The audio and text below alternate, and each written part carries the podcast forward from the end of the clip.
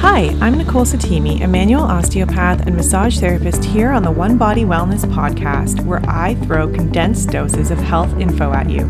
As well, I share the mic with humans experiencing their own health concerns and trauma and the impact it has on the human spirit to show us just how resilient we truly are, reminding you to inhale, exhale, and find peace in your one body wherever you are.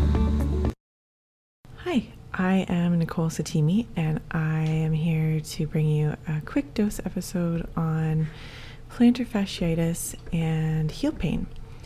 Um, plantar fasciitis is a very common condition in people between the ages of 40 and 60 years old. Clinically, I see it mm, pretty much 50 50 between uh, men and women. The plantar fascia is a thick band of connective tissue, which is a continuation of the calf muscles that helps to form the arch of your foot and supports you while you walk. Um, symptoms of plantar fasciitis might mean that you experience stabbing pain in the sole or heel of your foot, or um, into your toes, or even into your ankle.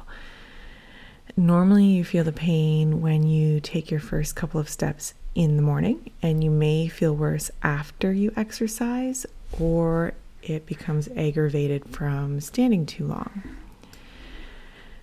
The risk factors or causes of plantar fasciitis are running and bouncing activities such as ballet or high intensity aerobics, or abnormalities in the foot and arch. So sometimes we see plantar fasciitis in women who have um, who are pregnant in their later stages of pregnancy because the extra weight from the belly and the changes in gravity mean that your arch and the mechanics of your arch are shifting. So, any abnormalities in the arch can definitely put pressure on the plantar fascia and cause friction and irritation, as well as standing for long periods of time. So, we often see plantar fasciitis in people who have occupations where they have to stand on cement for long periods of time throughout their shift.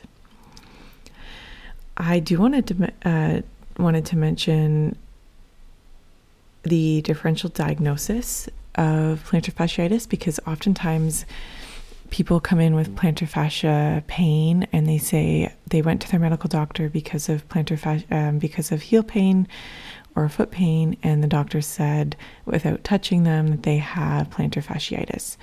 So I wanted to mention a differential diagnosis with the lateral plantar nerve because that's the nerve that provides innervation for the plantar fascia and the periosteum of the calcaneus, which means it can be quite painful when the lateral plantar nerve is irritated.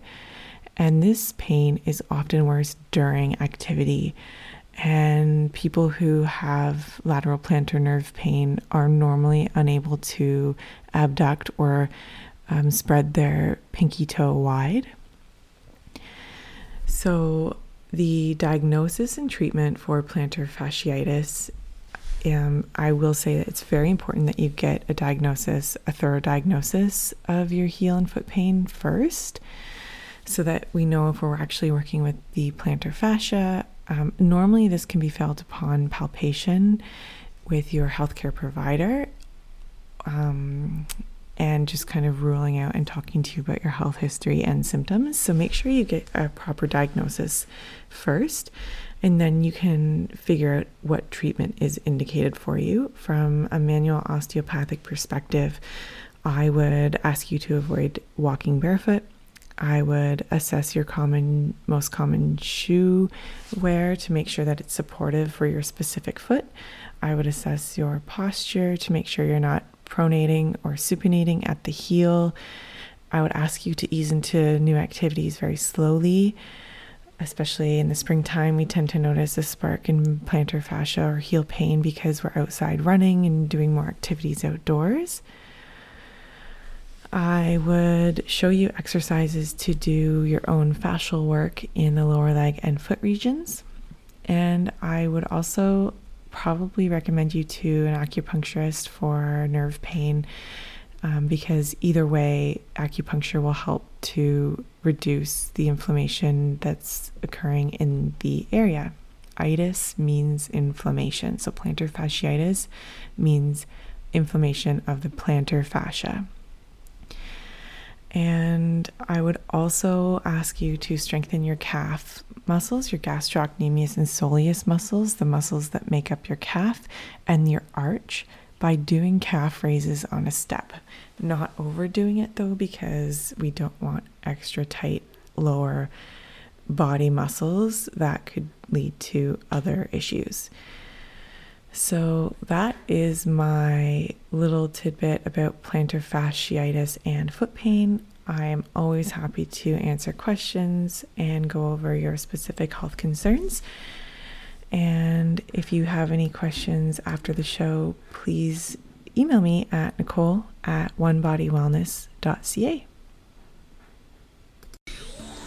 Thank you for tuning in to the One Body Wellness podcast. If you have a specific health concern you'd like me to address or you want to be a guest on my show, email me at nicole at onebodywellness.ca. Once again, I'm reminding you to inhale, exhale, and find peace in your one body wherever you are.